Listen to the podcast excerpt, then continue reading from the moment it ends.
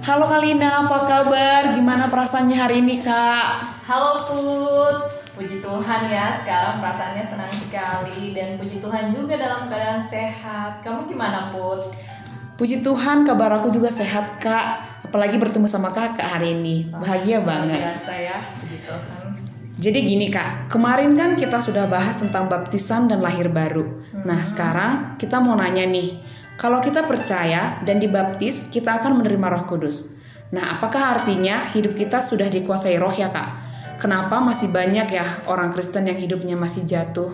Nah, mengenai itu pertama-tama kita lihat tanda sejati kepenuhan roh dulu ya. Yang pertama itu adalah ketika kita kepenuhan roh, maka kita memiliki relasi dengan Allah dan sesama yang baik, serta kita penuh dengan penguasaan diri. Yang kedua, kepenuhan roh itu ditandai dengan hidup yang beribadah bagi Tuhan. Yang ketiga, kepenuhan roh membuat kita mampu mengucap syukur dalam segala hal. Dan yang keempat, kepenuhan roh juga membuat kita mampu untuk merendahkan diri satu dengan yang lain. Berarti kalau orang Kristen yang hidupnya jatuh itu artinya dia belum dipenuhi roh ya kak? Iya, memang Roh Kudus ada padanya, tetapi ia tidak mau memberikan dirinya dipenuhi dengan roh.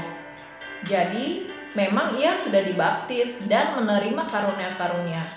Tetapi itu nggak sama dengan kepenuhan roh. Karena kepenuhan roh ini bisa hilang kalau kita nggak jaga.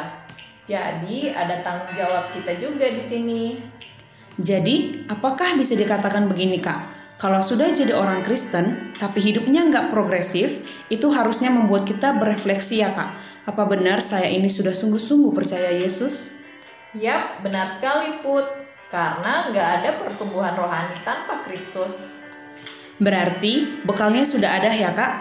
Allah sudah mengaruniakan roh kudus yang akan memampukan kita. Tinggal kita, apakah kita mau menurut sama tuntunan roh atau tidak? Sip. Biar lebih jelas, ini aku kasih kontras ya antara baptisan dan kepenuhan roh. Baptisan roh itu adalah karya Yesus melalui Roh Kudus, sedangkan kepenuhan roh adalah karya Roh Kudus. Baptisan roh itu menyatukan kita dengan Kristus, sedangkan kepenuhan roh itu membuat kita menyerupai Kristus.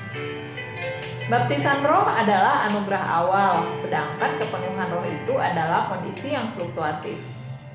Baptisan roh juga satu kali untuk selamanya, tetapi kepenuhan roh terus-menerus kita usahakan. Baptisan roh ini juga nggak bisa hilang, tetapi kalau kepenuhan roh bisa hilang kalau kita nggak jaga. Nah, baptisan roh ini dinyatakan, tetapi kepenuhan roh diperintahkan.